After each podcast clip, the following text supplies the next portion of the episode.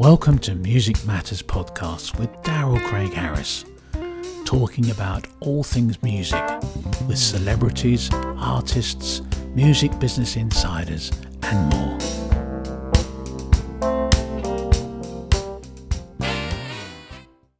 Welcome to Music Matters, a podcast series where we talk about all things music. Today, I have special guest Rodney Hall from the legendary Fame Recording Studios in Muscle Shoals, Alabama. Um, Fame is actually the same studio that was featured in the music documentary film Muscle Shoals. How you doing, Rodney? I'm good. How are you, Daryl? I'm good, man. I see you got your your your studio, except yours is real. Mine's virtual. behind me. Good to see you again. Yeah, this is this, I'm in Studio B here at Fame. This is a studio that we uh, remodeled about uh, a year ago. Totally gutted it. Right, we opened it up right before COVID, luckily. Yeah, yeah, I can imagine. yeah, we uh, but I, yeah we we remodeled it completely. It was built in '67, and we gutted it and rebuilt the walls. Put in a SSL 6000 that we got from uh, Dallas Sound Labs, and I partnered with Glenn Rosenstein, who's a legendary producer engineer uh, right. to do this. So yeah. Yeah that's i mean the studio is, is cool. I think a lot of people saw the film uh, muscle shoals and that's when i first became aware of you guys. Um, but of course the studio's been famous and and world renowned since the 60s i really when, when did the actually studio first open there? I know it opened somewhere else before but. Yeah it, it opened here in 62 Oh, okay. My, my mom and dad and their her her parents went to the bank and borrowed twelve thousand dollars yeah, which is and, a lot of money back then. Yeah, yeah, yeah. So yeah, they, they built the first phase in '62. So your dad, Rick Hall, is featured in the film, and that's actually the film was based on um, his book, The Man from Muscle Shoals. Actually, it, it, wasn't based on on the book. The book came out after the film. Oh, okay, I didn't know that. It was actually just a docu. The documentary was just put together by the producers. Uh, it was, you know, it was based on just the history that they learned. They did read my dad's book uh, the early an early version. Uh, so they they did have have that you know that knowledge, but they they also got it from other places. Right. Yeah. I mean that studio has been. I mean, they had the hits that came out of there. It's just amazing. If people haven't seen the film, I mean, can you give us just a, a short list? I mean, it's a very long list, but just a short list of the, some of the highlights. Aretha Franklin's very first hit record, uh, "I Never Loved a Man the Way I Loved You," and um, "Do Right Woman" both came came out of fame. "Tell Mama," "I'd Rather Go Blind," Etta James, "Mustang Sally," "Land of a Thousand Dances," "Funky Broadway," "Hey Jude," "Hey Joe," yeah, "Barefoot" and Wilson Pickett, uh, and and many more. So many legendary Carter Patches, "Slip Away," "Too Weak to Fight." Uh, Little Richards recorded here, Otis Redding, um, you know, on and on. Solomon Burke. Um, it's really I could go on for days. It's pretty. It's a pretty substantial list. yeah, the discography. I know when you look at it, and it's like I mean, what's amazing is that all came out of that little town in uh, and well, I guess it's Muscle Shoals, but also Florence is kind of right there too, right? Yeah, it's uh, you know, there's four cities here: Muscle Shoals, Sheffield, Tuscumbia, and Florence, and uh, Muscle Shoals got the credit for the music because that's where fame was uh, out mm-hmm. of the four cities, uh, and so that's where it started. And but um, you know, there's there's you know there's there's musicians that come from all all four cities, and you know now we're we're 60 years into to our history, so there's people come from a lot of other places after the, after the the original. You know, group of musicians, Jerry Carrigan and Norbert Putnam, David Briggs and Terry Thompson and Peanut Montgomery. Musicians started coming here because there was there was music being made and they were having success. So we've had people from all over the world move here, but it's uh, yeah, the, the the the genesis was in Muscle Shoals, but there's there's four cities and it's a weird it's a weird small town.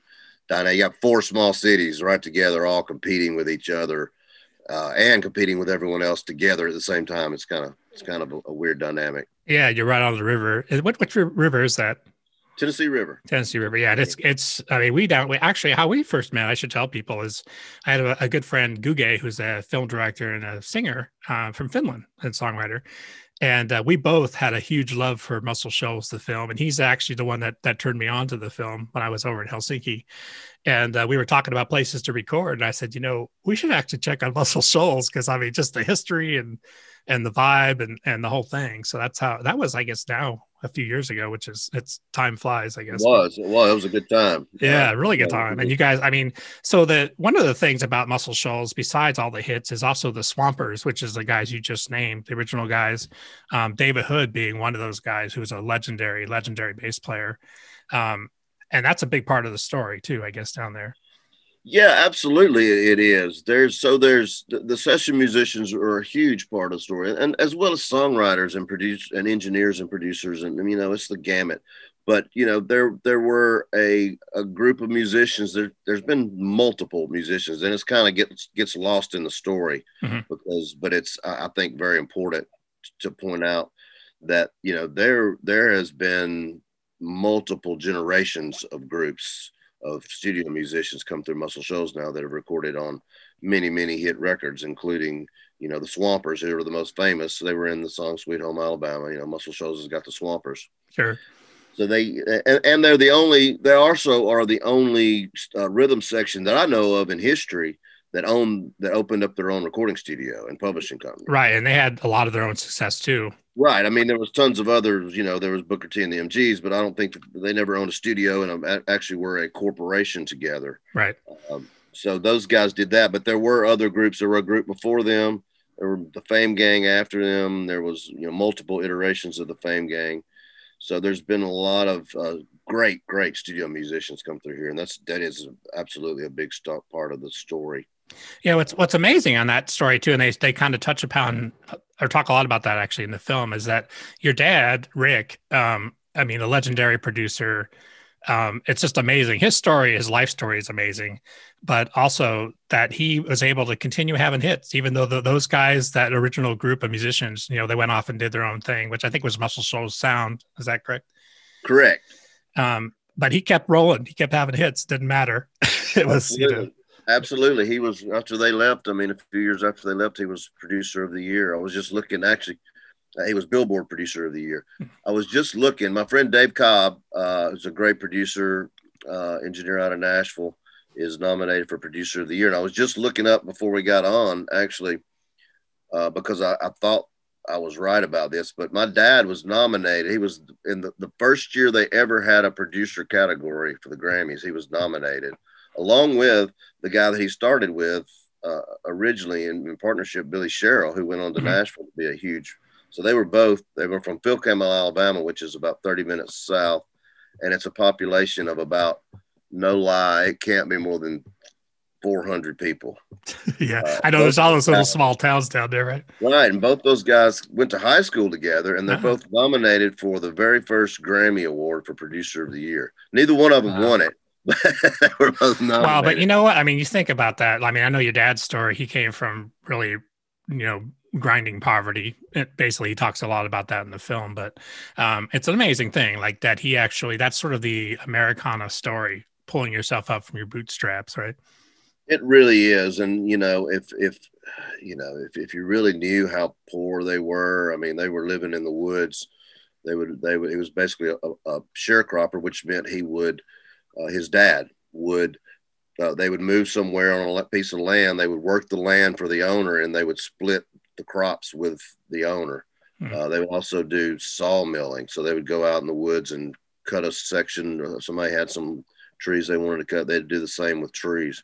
So they they lived in in the wilderness. He grew up in the wilderness and literally with straw beds and you know no toilet and uh, you know, going to the going to the stream to get water and the whole the whole yeah. nine yards. But uh, he, you know, he rose above all that through his tenacity and persistence and and never say die attitude, and had uh, had had hits co- consecutively, uh, pretty much a hit or at least one hit a year for thirty years.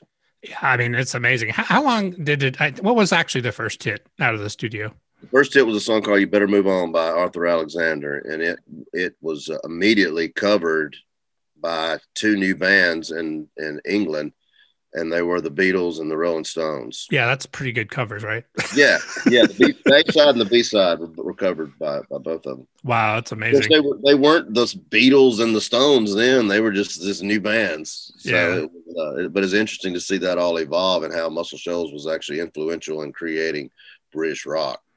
Yeah, and then down the road, those the Stones actually came. I know it was actually, I think it was Muscle Shoals Sound, but they came down there to record, right? Yes, Jackson Highway, 3614 Jackson Highway, Muscle Shoals Sound. They recorded Wild Horses, uh, Brown Sugar, and You Gotta Move. Yeah, amazing. Yeah, Uh, like in, two days. They were they were actually the, the stories they were coming from. Uh, I think they'd been at Miami in Miami, and they were going to Altamont, uh, right. Well, yeah, the famous Sure. show. when, You know, the Hell's Angels killed some people. yeah, Um, and they needed to record three songs, and they said, "Let's go to Muscle Shoals." So they flew to flew to Muscle Shoals, and Hmm. according to the documentary, Keith says they would have done more records here, but apparently he couldn't get into the country because of legal issues. yeah, yeah. He had a pretty kind of colorful life. yeah, Uh, yeah, that's amazing. I mean, like that that's an amazing story, and like I, they actually talk a lot about that in the film. Them coming down there, that must have been like I know those guys. Well, all the I think all the British bands, like the Beatles and those guys, all had a huge love for um the blues and and that that music that came out of there, right? Sure, absolutely. Yeah. Absolutely. What what's your um what's your earliest memories of of obviously growing up down there must have been pretty fun because there's and also with your dad having the studio. What's your earliest memories of coming to the studio? Oh man, I mean, I, I so the studio, this studio had been built for uh, four years when I was born. It already had Mhm. uh, multiple hits on on um, Tommy Roe and the Tams and uh, Joe Tex um, and a few other. Jimmy Hughes Yep. had Steal Away and Neighbor Neighbor. So it was already happening by the time I was born. So I mean, I, I, never remember a time not coming to this building. Yeah, was Uh, that that was just like interwoven in your in your all your memories, probably, right? As a kid. Yeah, I mean, it was it was at this point. You know, I've I've thought about this, and at this point in my life, I have spent more time in this building than any other building, you know, on the planet. Right. And the only constant in my life. Yeah. moved around other houses. Yeah, that's cool. I mean, the thing is, I mean, your dad really provided a different life for you than than what he had, which I'm sure he was very proud of. Absolutely, absolutely. But he he he he always he was a tough dude, man. He was he was uh he he treated everybody the same. So we were uh, absolutely. He wanted to teach us how he grew up. So Yeah. he made us work for pretty much everything we ever got. Um, you know, we had to buy our own cars, we had to put ourselves through school. He would give us the tools to be able to do that. For example, to go to college, he gave me and my brothers each five five cows apiece, and we could raise raise the cows and and raise the calves to sell the calves, and that was our money to go to school Yeah. and spending money. So uh, you know, he always wanted us to to he wanted us to grow. So he, he moved us to this ranch when I was about 12 years old. He, he bought a, a ranch out about 30 minutes out of town. It's out in the middle of it's really out in the middle of, of nowhere, but it's it's uh, beautiful land and Mhm. uh, so we basically worked the ranch and and and that was that was what we did, you know, from in our in our teen years. Yeah. So he wanted us to to learn how to how to you know do the things he did, and we can we Right. can all raise cattle, raise we could raise a garden if we needed to. We could we could uh, you know change a tire, run a trot line. Country boy can't survive. yeah, I think you know you think about it today too. I think if a lot of other kids had that experience, they'd probably be a lot different than they are. Than they are don't you think? And I'm gonna tell you something. These days, uh, it, it, it trust me. In the last nine months, it has crossed my mind. Boy, I'm glad that I could just go out in the middle of nowhere with a piece of land and Yep. and, and survive. Yeah, it, teaches you a whole That's lot. crazy. Yeah, it teaches. My dad was the same way. My dad was from Arkansas. He was a welder. Came from came from uh, actually being an orphanage. Whole, I mean, it's a long story, but same thing, same same work ethic. And I think that that's probably. I'm sure you've thought about this a lot, but that's a big reason why your your father had so much success. Absolutely, his work ethic was was undeniable. Anybody you ever talked to, he he, I promise you, you weren't going to outlast him. Yeah. it was not going to happen. I've been here many, many, many nights with him, and and everyone who's ever worked here has. You know, I'm talking about 16, 18 hour days till Right. two, three, four o'clock in the morning doing mixes and, you know, um, mix 120 with a hi hat up one dB. yeah, actually, I love the you know the the the film like where he's he's working with the people you know more I guess kind of up before he uh he got sick, but he he was having uh the guys in the studio and they're showing him working it. I, I just loved it. He's like, okay, it was good, but let's try it one more time. And just, you know, Yeah, yeah. And they're like, you know, he's like, well, I want you to do it this way. Well, well I thought you wanted me to do that, that other way. Well, I did until I heard it. Now I want you to do it. exactly. And that I mean the thing is like uh, obviously when he was doing it way back when this there was no Pro Tools. You know, it's it's it's a pretty simple thing that most people in the music industry, uh, on the engineering, producing, studio side, not most, a lot of people don't get. The young young people especially. It's like, and when it hits you, you're just like, oh, really? It's like you got an idea. Let's listen to it and see what it sounds like. Yeah. Oh, wow. Well, that's, that's a concept. Yeah. Who, how do you know what something's going to sound like to you? You know, Yeah. got this idea. Well, let's, let's hear it. Yeah, especially you just got you got to work your way through it, right? And then also you got when you got world class people with you, they got great ideas. I know. I mean, like we we used Will uh, McFarlane, your guitar player there, one of the session guys, and I mean Will's. I mean, God, he's played with everybody. It's like when he says something, you should listen because he has a lot of experience. you know? Absolutely. And that's what we do down here. You know, we put, we put, uh, when you come down here and you hire a- group of our studio guys, you're really hiring five, five guys that are thinking like a producer and they're on mind. They're, they're trying to come up with parts that are going to add to the project and to the song. And, you know, that's, that's kind of what makes our, our guys a little different, I think, than, than a lot of other places. And Yeah. That's the, that's the, it's the same way in Nashville as well. They, there's definitely that, that, there's tons of guys up there that do the same. And there's, I mean, there is a big Nashville uh, Muscle Shoals connection because people don't really realize how close Nashville is. How many? It's like a couple hours, right? It's two hours. You know, it's crazy. Even people that in Nashville in the music industry, I'll talk to them and they say, I'm trying to figure out how not to get so much Oh, you're on my face, but uh, you know, they'll be like, hey, your Muscle Shoals that's about six hours away, right? No, man, it's two hours. They think we're on the Gulf Coast, Right. but we know it's Muscle Shoals because we're on the river, which is has been dammed up here. So there's three beautiful lakes. Mhm. Uh, we're the largest. This is the largest section, the widest section and deepest section of the Tennessee River of the entire um, trek. Yeah, it's amazing. I mean, it's so pretty down there. Even besides the music, just and the people are nice. Yeah, you know, it's just it's just good good Southern people, man. It's just they really are. They're just that's why I'm, that's the big reason I think my dad stayed here. People ask him why didn't you go to L.A. or Nashville or New York because he, he certainly could have. He was the number one producer in the world for for you know a number of years. Yeah. Uh, but he just he loved the people here and he loved the, the, the lifestyle and uh, you know it was just uh, it was comfortable. And there's a certain, I mean, when you listen to those records, and I, and I actually, I mean, even when I came down there with the musicians and the, the background singers, the ladies were awesome. Uh, but there, there's a certain something. There is a something there. It's a, there's a certain southern uh, vibe, blues, greasiness that's in the music, that's in the players that you really hear, which I think is is a big charm of the records. It is. It absolutely is. There's there's a sound and a vibe and just uh, I don't know. It's just a, a way of life. You know, it's just a lot more laid back here than anywhere really else you'll go to do uh, a recording session. It's just I don't know that you could get any more. Like maybe Jamaica, maybe.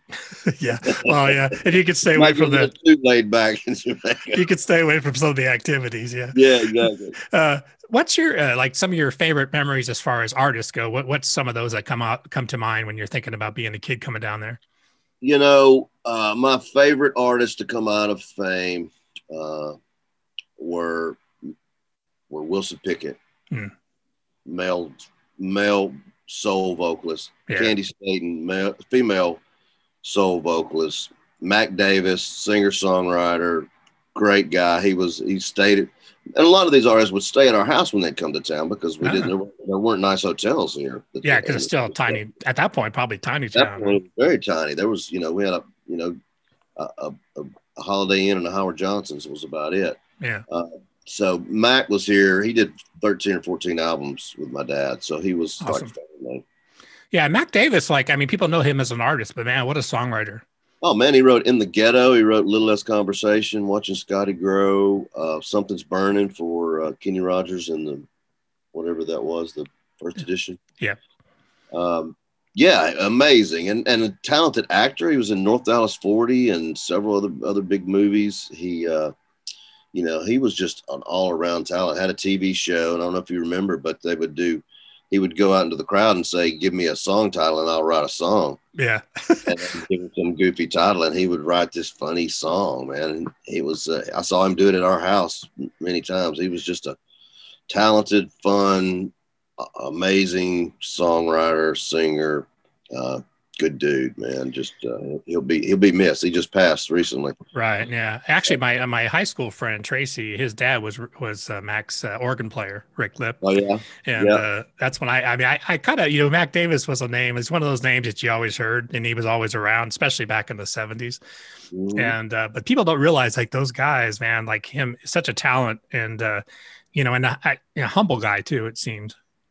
Yeah, absolutely. You know, absolutely. He was. He, he definitely. He definitely was uh, confident, uh, but but he was humble nonetheless. He was. He was very much a, a man's man, and you know, he was. He was fun to hang out with. We we used to do practical jokes on him and his wife. And, you know, we'd short sheet their bed. And, it's funny.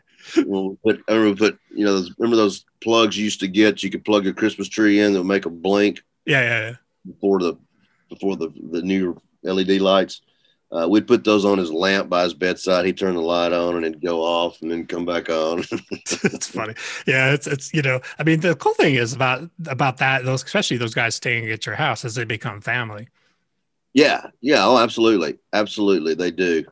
Um, you know, there's that's that's probably the the grow and growing up. That was the funnest part, and to find you know find out. Like I remember about 1979, I found out my dad was going to be doing Wild Cherry's follow up to play that funky music. I'm like, oh, wow, this is the coolest thing. Yeah, that was that was the schnizzle back in the 70s. yeah, man. It was like, oh yeah, here we go. Now we're getting somewhere. Like, and the, the album didn't do that well. A disco had come in, and it, they tried to do a disco thing, and it didn't. It was good. It was really good. It just it didn't.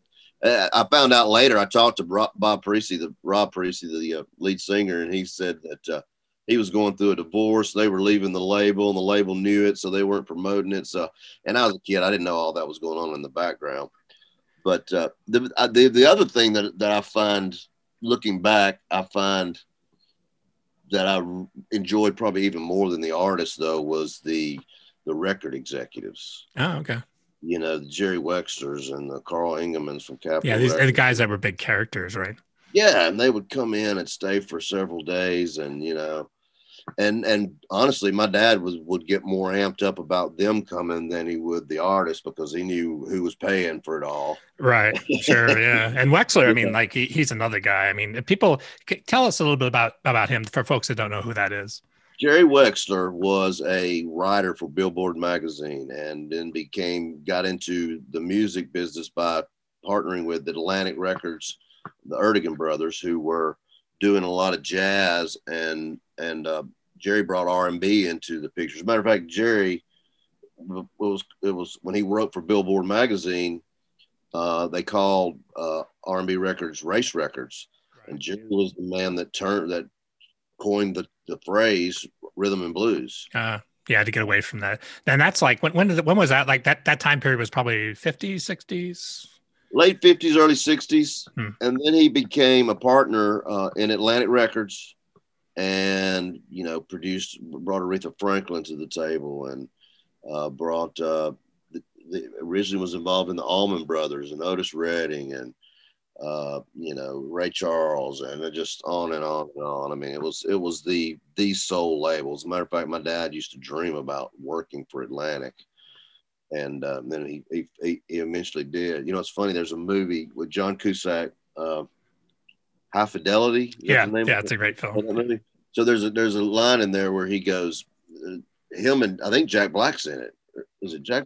Is it Jack Black or I try to remember. I think it may be Jack Black. But anyway, they're they're they're working in the record store and they're like naming off the greatest jobs of all time. They, they would do this list. and they're listing the greatest jobs. And and John Cusack says, record producer, Atlantic, independent record producer, Atlantic Records, 1969. Like, my Wow. dad. Yeah. Yeah. know? I mean, you think about that too. What was going Yeah. on then was crazy, right? Yeah, I mean, and he was right in the middle of it. It's, it's kind of crazy. You know, I was three, so I'm like, whatever. I remember him going to the Grammys and missing my birthday, but uh, you know, Like, come on, Dad. I didn't really care. Honestly, I was like, okay, you believe my toys? yeah, exactly. You're like, oh, that sounds like that's. what I got. I got At least like he came up with a good excuse. you know, I got like a, a I can't remember the name, but it was like a it was a cowboy doll thing, like a Tonto and Lone Ranger or something. Anyway, I remember what I got. But, uh, you you were you came out okay. okay. I found out later he didn't win a Grammy. No, that's funny. Well, you know, hey, you can't win them all. You know, part of when you're talking about that story with Wexler and the black artists, I mean, like, so people have to think like this is Alabama in the 60s. Yep. And your dad, one of the great, really great parts of that legacy was that that didn't matter. I mean, you guys were cutting records with artists from every, you know, black artists, white artists. It didn't matter to him, right? Gay artists, all of it, everything. It didn't matter if you were reached the bar that was set. If you were good and you could do it, it didn't matter. you know? Yeah, and that says a lot about I think about your family's legacy too, because that's really had a big part in opening up um, the crossover, which is today like a term that is common, but it wasn't common back then, right? You were either a black No. artist or you were a white artist. Right. You know, exactly. That's exactly right. It was just starting to happen. You know, that that's when, uh, you know, right before my dad really got going was when, you know, um, uh, Pat Boone was covering Little Richard doing Tutti Frutti. Yeah. Because they would have the black hit, and then the, then they'd pick a white artist and have, have them redo the hit for the black white audience, right? If you go listen, you should. If you, if you've never heard that song out there, go go pull up Little Richard, uh, Tutti Frutti, and look up Pat Boone Tutti Frutti. Right. See what we're talking about. The vanilla bread, white bread Oh, version, which is cool too. I mean, Pat was Pat was cool, but but that yeah, that was just as I mean, uh, obviously a, a crazy time in the country with the race stuff and all that. But it's great that your dad your dad played a part in that. I mean, really did, and, and make bringing those artists to the forefront in their best light. Right.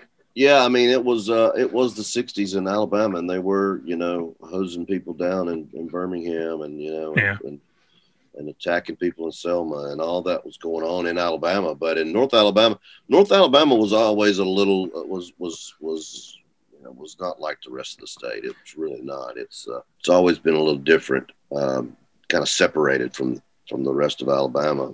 I mean, we were talking a little bit before we started about Aretha, and uh, you guys have something going on with Aretha right now. Can you tell us a little bit about that? Yes. So, uh, yeah, they're Aretha. They've shot a movie uh, called Respect, uh, which is Aretha Franklin's story. Mhm.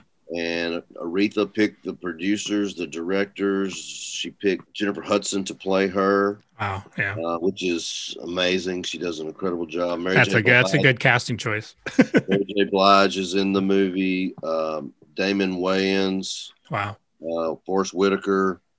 So it's it's top notch, and it's going to be her Bohemian Rhapsody for sure. And uh, it's so it's supposed to come out last fall, and COVID hit.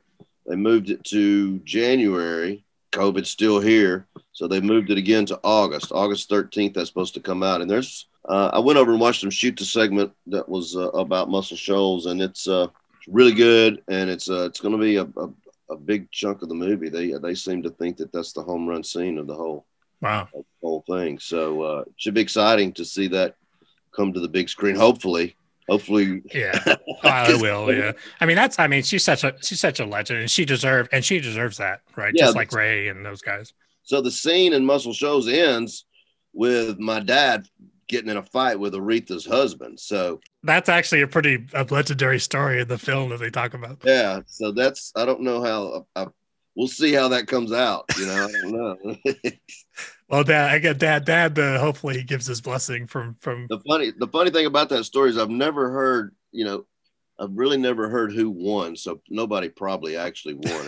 And nobody usually wins. Yeah. When when did your uh, I mean I when we were down there, your dad I just had some some surgery on his hips and that kind of thing. And when did he pass? What what year? he passed January second, twenty eighteen. Yeah. So we're coming up on what uh, three years? Mm. And what was Yeah. that like? I mean, coming in, so you took over. Now you're you're the boss at the studio, pretty much, right?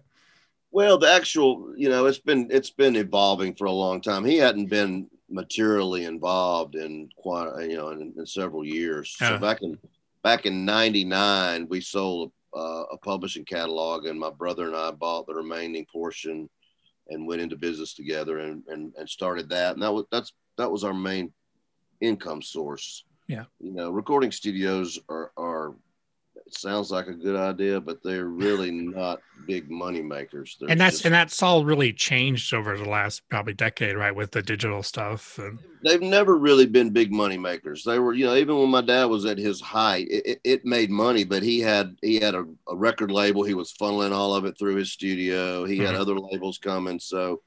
Uh, but you know, it's it's really high upkeep. You've got to stay on top of equipment, Yeah. um, you know, microphones. You got to constantly be upgrading.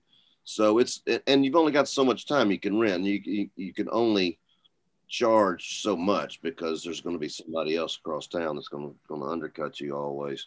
So uh, uh, you know, it's it, it to us it's always been a uh, a tool. It's a, my dad used to used to tell me it's a draw. It's it's you pull people here, and it uh, it's a tool for our productions and publishing and creating music that we can make money with royalties on. It's our old rig. yeah, your catalog was was crazy, right? the the, the cal- you're publishing, yeah. We've had we have several catalogs. We've got a record label catalog, and you know we own part of that, part of we don't. We've got publishing catalogs. We've sold some of those and and ha- and retained some. So it's it's it's ever evolving, and it's and it's all it's pretty. At this point, it is such a mountain, which is something I'm having to deal with now that I never really even thought about. Is just the mountain of audio, the mountain of video, the mountain of pictures. Which is something that we talked about because I work with Getty Images as a photographer, and I know you got you have some amazing images. yeah, we've got, you know, probably 1500 images. For whatever reason, my dad had this insight to hire a, a professional photographer on all the major sessions. So we've got Awesome. tons of pictures, and I don't think anybody was doing that back then. And you got like amazing stuff with Etta James and like just Yeah, it's kind of crazy that it even happened. We got pictures of the Allman brothers, of Duane Allman. He was nobody. He was a session musician, and he brought some guys up from Macon to jam with him, which just happened to be and that was actually in the studio where you're sitting at, right? right. It happened to be Jaimoe and Berry Oakley, who were the, the the first members of the Allman brothers, and then Gregg came down and and and jammed with them for the first time in our studio. Well, before Gregg got there, there's pictures. There's pictures of them setting up in the studio for the very first time. That's crazy. Going, Jaimoe's going through his records to look to see what songs they're going to jam to. wow. Now, how did that even happen? That that picture was taken of these nobodies that are just setting up in the studio this particular day. Yeah, the Dick. Tell us a little bit about the the, the Dickey Betts story. I you mentioned he he camped out in the in the parking lot. I'm sorry. I'm sorry, Duane Allman. Sorry. So Duane had been in the a band called the Hourglass with Gregg and some of the other guys from Muscle Shoals, Johnny Sandlin and Pete Carr, Mhm. the uh, Paul Hornsby. Yep.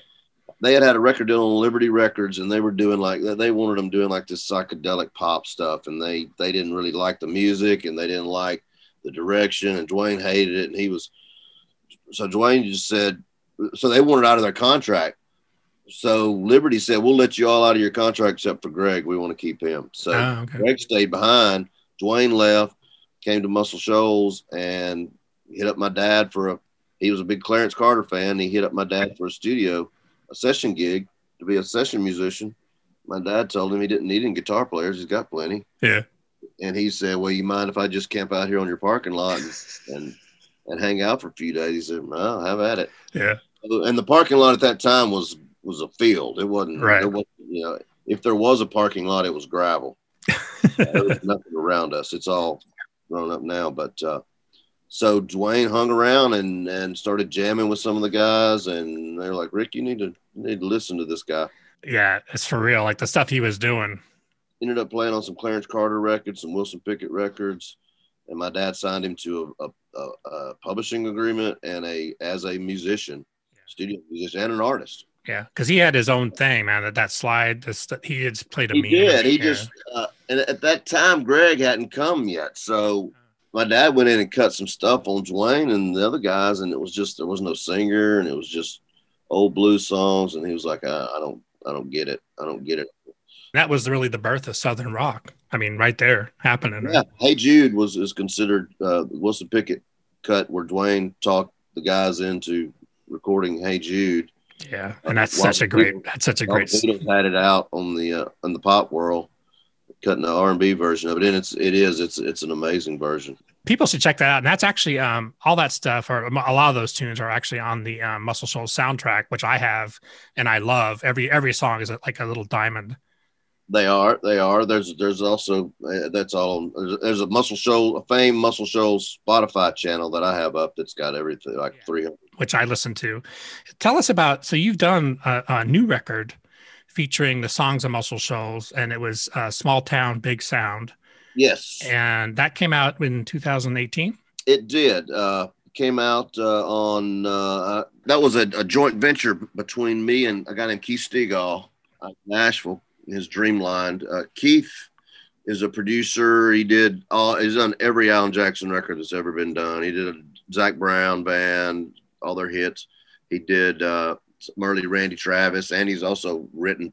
You know, he wrote "We're in This Love Together" for Al Jarreau. Yeah, he's a legendary guy. Yeah, legendary guy. So we we we decided to do this record together. I had already started on it and did a, a track with uh, Jim Moose Brown, who's my buddy. Uh, well, the first track we did was on a guy named Eli Paperboy Reed, um. He's a great blues artist. If, you, if you're into blues, you should check out Eli.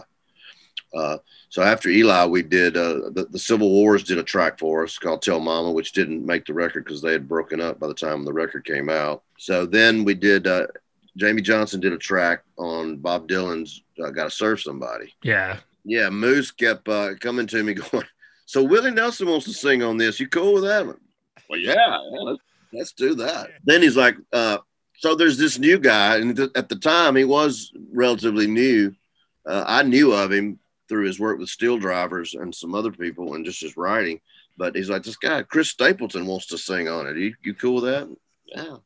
Then next, thing you know, Lee Ann Womack wanted uh, on it, and so it ended up being those four doing "Got to Serve Somebody," which is about an eight-minute song. yeah. Uh, but I'll tell you what, man, you listen to that tune, and and just when those guys come in singing, I mean, obviously Willie, but you every one of those voices it's just. It's like you know, I, I always say like people, you know, they'll they'll bag on Willie's voice, but I'm like, you know what? He sings two words, you know, it's him, and that's that's so rare. Absolutely, there's no doubt. There's no doubt. So, uh, yeah, so that that that record came about, which got Keith interested. He loved it, and and uh, so we we went in partnership together and got with BMG. We did 15 or 16 tracks. And it was fun. It took it took a couple two or three years to just to do the recording, and it took several years before that just to put the deals together and make it all. Yeah, can you, can tell tell us some of the other names that are on that record because it's it's actually pretty amazing. we did uh, so we did uh, grace potter did uh, i'd rather go blind which was the number one americana record for us uh, for several weeks. Steven tyler did brown sugar with Nuno Bettencourt from uh, extreme. Um, vince gill did a Glenn Frey song. Michael mcdonald did etta james song um, who else is on that uh, Al- Alison Krauss kid rock um alan jackson Keb' Mo' Aloe Blacc, uh, we cut a Demi Lovato track that didn't make the record, but uh, stay tuned on that. Hopefully, we're going to have that out coming up soon. Like Alicia Keys does has is on there too, right? Not on that Oh, she's actually she's on the um actually I should say she's on the documentary and actually Right. the end of that is just man it's so cool. The film soundtrack is something that people should have because it's actually the history of American music, like those hits, and it's it's obviously the early stuff, but it's also late the later artists. And uh, one of the artists that we talked about um, that you I know you guys have a lot of love for is Bob Seger. Absolutely, absolutely. We did. Uh, yeah, a guy named Chord Overstreet, uh, who was on the show Glee, did did Bob's song uh, on the album "We've Got Tonight." And uh, yeah, absolutely. Bob Seger did uh, did half of all his hits in Muscle Shoals over over at Muscle Shoals Sound uh, with with with the Swampers, uh, David Hood and those guys. And yeah, they did uh, did some great records. Yeah, it's it's. I mean, again, it's like just a legacy of that town. It's it's amazing. It's like the history of American pop Southern rock. I mean, yeah, you know, so much happened here, but there was so much happened at, at Muscle Shoals Sound too, and at Wishbone Studios. You know, Muscle Shoals Sound did did Bob Dylan, they did Rod Stewart, Tonight's the Night, and First Cut is the Deepest, and did uh, Staple Singers, I'll Take You There, Respect Yourself, uh, Dire Straits. I mean, it's it's pretty. You look at the list from the these two studios, and it's it's really really. I mean, it, just looking at one of them is pretty phenomenal, but then you look at the other and then there's some, you know, some artists that did both studios, like Wilson Pickett. And they talk about that in, in the Muscle Shoals film, like when the guys, this original Swamper guys, first left to go do that. Obviously, your dad wasn't happy about it, but ultimately, you guys all ended up and becoming still staying family. Oh, absolutely. It's you know like any family you find, but but uh, yeah, he was pissed. He was pissed. We were all. I mean, and he got us all pissed. We were pissed. I was a kid. I didn't even know why I was pissed. But uh, I'll be I'll be honest with you. So he had gone and to get a, a major upgrade deal with Capitol Records. He left Atlantic over his fight with Wexler, basically. Those guys wanted to keep working with Atlantic, so they decided to open up their own place. And, and looking back, I, I don't blame them at all. And it's like if if they hadn't have done that, I told my dad this, and he finally, in his latter years, he finally ad- admitted to it that, uh, you know, if they hadn't opened up their own place, it would have been a one horse town. Yeah, because they actually did the, the original Lynyrd Skynyrd record yeah, recorded yeah, there. Jimmy, Jimmy, Johnson did that, and uh, with with Alan Walden, who uh, I think was their manager and continued to be their manager. Uh, but yeah, there's so much, so much music. But when they first left, my dad was really pissed. The biggest thing he was pissed about is again, you know, these small towns. There's four small towns here. A, a sound had been created, and they were calling it the Muscle Shoals Sound, and it was created at Fame. And uh, he he felt like he had created it, and they took the name and named their studio Muscle Shoals Sound Studio in Sheffield. Right, which kind of created, even still to this day, there's a little, creates a little bit of a confusion about what was recorded where. Super confusion, yeah. super confusion to anybody that doesn't know. It's uh, uh, there's never been an article written where there weren't where wasn't confusion. Even my dad's obituaries, and when he died, had had him listed as producing the Rolling Stones and stuff. And, yeah you know, in, in interviews, people would ask him about it. And, and he did a Larry, it was funny. He did a Larry King interview. They asked him about the Rolling Stones. And I, I don't know if he was nervous or what, but he just like, yeah, they're great guys. I love working with them. Like, work with them. well, I guess if you're going to say that, that's a good band to be associated. With. Yeah, yeah, exactly. Uh, yeah, that's yeah, that's interesting, man. That's uh, that whole story is just it's just fascinating to me, and I think I mean that the Muscle Shoals film really you know that exploded. How, what was that a surprise for your father or how, how, did that how did that how do you feel about it? Honestly we had been uh, promote we've been trying to find someone to tell the story for years. Uh, we knew the story was we knew how good we thought the story was and and and, and it was. And, and the, you know there's a group here the muscle shoals music association that was started in the 70s to promote muscle shoals music had done some little, you know, and they were just doing promotional videos over the years. Just wasn't to try to get a documentary, but just to promote. And we would show those to people that came in, celebrities, you know, executives, and they are all just like, man, this is, should be a movie. So we knew it was a good documentary in it, and uh, so we looked for people for years, and and they came. We had the guy that did Standing in the Shadows of Motown came through, and yeah, he was a great film. Yeah. yeah, Paul Justman, and he's a good guy. We were all in, and uh, you know, then 2008, the economy tanked and he couldn't find funding. And so that went away. And there was others along the way that wanted to do it and couldn't find the funding or, or, or whatever, you know. And uh, then these guys came along, Stephen Badger and Freddie Camalier, and uh, they had, they had the budget to do it and they had the network to make it happen. And they had never done a documentary before, hmm. uh, believe it or not. But wow. I mean, that, that's that film is so so well done. Yeah, they just had they they they, they had the, the, the business context and and the wherewithal to know that they didn't know everything and they needed to bring in great people in these certain positions and they did it and, and it could have been you know it could have been uh, uh you know a, hick, a film about a bunch of hicks in alabama making music but that made it beautiful. And, and Tony Arendt the, the cinematographer i always have to give him credit because he made our area look as beautiful as it is. Absolutely.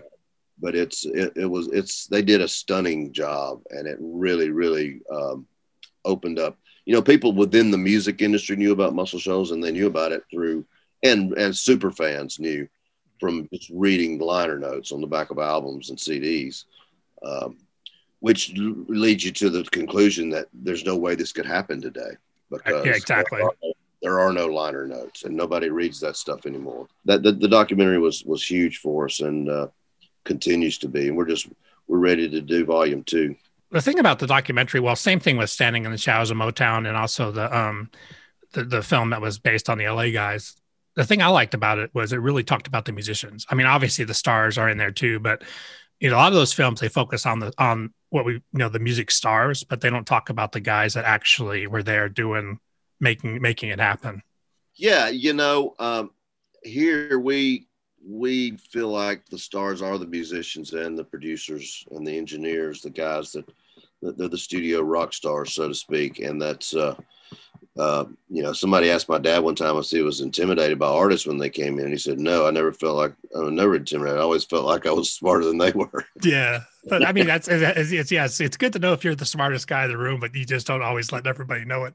yeah, yeah, but he was also smart enough to know that he needed to fill every position on that the the, the session musicians with a guy that could bring it a yeah. guy that could absolutely bring it. And if he couldn't bring it, he would replace him in a heartbeat. Yeah. And the number one key is knowing what a great song is and knowing what works for the market. That was his really brilliance was was knowing what song will work. And if he, he felt like a song was a hit, he'd he'd record it on four or five different artists. Yeah you know just different versions and different different even even different genres. I mean that's a that's a great lesson for even like budding producers. It's all about the song right? Now ultimately like you could have everything else you could have a big name but if the song's not happening. It's all about the song and it's all about the the, the groove and it's all about you know the the, the track whether that be very very you know limited track with with you know a lot of space or whether it's you know, large production. Just that's that's you know, those are the keys. That's how how you meld all that together, and then how you put, you know, if, you, if you're hiring studio musicians, how you put those different personalities into mm-hmm. those places to make the feel come out like you want it. You know, and if you're that's the thing I think that's wrong with a lot of today's music. And there's there's you know there's there's nothing wrong with it. It's it's all good in its own right. But I think a lot of modern you know programmed music is you got one guy making all the decisions and you know. Yeah it's that it's that stew of bringing the different personalities right? That that makes the magic i think. Yeah it's just not as organic. When you got six guys in the room that all know know each other very well have played together many many times they all know what each other are going to play and you know you take the second verse i'm going to take the first verse. Right. Uh, it's yeah it's it's a beautiful thing to watch it really is. What's the uh, what's the future for you? I know you just remodeled, well, recently remodeled Studio B, Studio A. You walk in there and you just the history is just it's a, it's everywhere. In the walls, it's in the microphones. But what what's the future for you guys? Like, what are you working on now, and what what do you have coming up? You know, we're working on several things. I'm actually uh, have have uh, recruited and, and put together a new fame gang, which is a group of studio guys that that's not only going to be studio guys. We're going to be it's going to be a, a working band that's going to do tours and and we'll have guests. There's several singers in the group, and we'll have guest singers come in. It's going to be kind of a uh, uh, an organic, uh, moving group that's that is not you know five particular guys, but it's going to draw from basically from all of our studio guys and just a bunch, a bunch of amazing players down there. Yeah, yeah. You know, if if so and so can't play bass this month, we'll get we'll get you know Jimbo Hart from Jason Isbell's band to, to, to fill in. Mm-hmm. And that, that kind of thing. So th- that's exciting. We've got uh, we've got several things in the works that I can't really talk about, but uh, you told uh, me, but I can't say. there's some really exciting things, some things, yeah, some other things that I didn't even tell you about. That sure. Uh, that is uh, is in the works. But you know, it's 2020 has been such a weird year. We've kind of been using the, this time to like build what we want to do going forward, uh, which is to to create music and content, and on some level be a record label of sorts, a modern day record label that's uh, a lot more artist friendly than than in the past. What what uh, you guys also have been doing some live streams there that were really fun. You you see perceive or see doing more of those in the future? Yes, or? we're definitely going to do more of those. Uh, we we've we do a thing called Live at Fame, and uh, it's uh, we've we've done several, but we're we're really about to, to pick it up uh, a good bit over the next year or two. Uh, several notches actually. We're we're in talks with some people about doing some exciting things with that. But yeah, we're we're we're, we're just you know we're, we're trying to figure out the new world. yeah, I mean, I, I think everybody is kind of is kind of dealing with that and also just you know like you carrying on the legacy and, and building i mean really building your own legacy and i know you've been doing that for the last several years um, i think did you did you really feel pressure uh, in terms of filling your dad's shoes did you how did you how did you feel about that when you kind of took things over with your brother? No, yeah, there was there was definitely a pressure in, in, the beginning, and we luckily in our publishing world we had had pretty immediate success. Uh, we we published a song called Modern Day Bonnie and Clyde. It was a big hit for Rand for uh, Travis Tritt. Then we had uh, a song called um, Saints and Angels for Sara Evans, which is a top ten record. And we had a Gary Allan hit and a Tim McGraw hit and you know cuts on you know, Rascal Flatts, and so we had some pretty immediate success in the country world. Uh, awesome. Uh, which which was at that at that point in time, which was about you know it's about the time Napster hit, so it was it was still we were still money was still flowing pretty well. Yeah, because that whole world sort of sort of changed. I, I guess Years, absolutely. That's that's where our world changed. You know, that's that's almost almost twenty years ago now. Right. And it's it's been evolving since then, and it hadn't been good. It's been a, it been a good twenty years, uh, honestly, for the music industry in general. Uh, it's been tough, and uh, honestly, yeah, because kids kids aren't used to paying for music anymore. No. I mean, that's a sort of an old story, but it's it's still happening. It is, it is. You know, luckily they're paying a little bit now with streaming, and and it's that's that's actually starting to be uh, it's it's the most significant thing with God. I mean, everything else. Yeah, and those and those things have been rene- they've been renegotiated. I guess they had sort of had to play catch up, right? Yeah, they're still they're still too low, but they it, it's it's you know the Music Modernization Act was a big deal. Uh, I'm glad that happened, but uh, they're still playing too small. But it's it's basically on from the publishing side. Uh, it's it's all streaming. You know, downloads, physical sales are you know are pretty much gone. The only positive to any physical sales is vinyl is is made up. And it's interesting because vinyl vinyl has made made a big comeback. Yeah, and it just it, it, what's fun what's funny about it is that people are paying exorbitant amounts of money for you know I, you know thirty bucks for for a vinyl record. People will pay for a quality product that they can hold in their hands and they can read about it and they can have yeah. pictures and it's just you know it's uh, with the digital world we lost uh, most of that. There's there's still yeah. I always think back to when I used to get you know back in the in the seventies get my Kiss album. and you and you open up that album, Kiss Alive too, and you're Absolutely. like, oh my god, I had it, man. I had it. I was I had Kiss.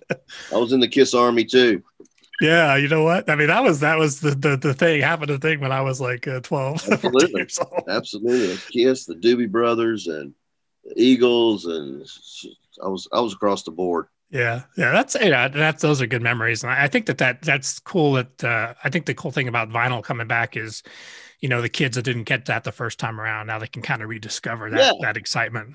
It is a cool thing. That's uh, you know, I've I've missed vinyl since CDs came out. Uh, I remember, I don't know how. I think CDs came out about eighty one or eighty two.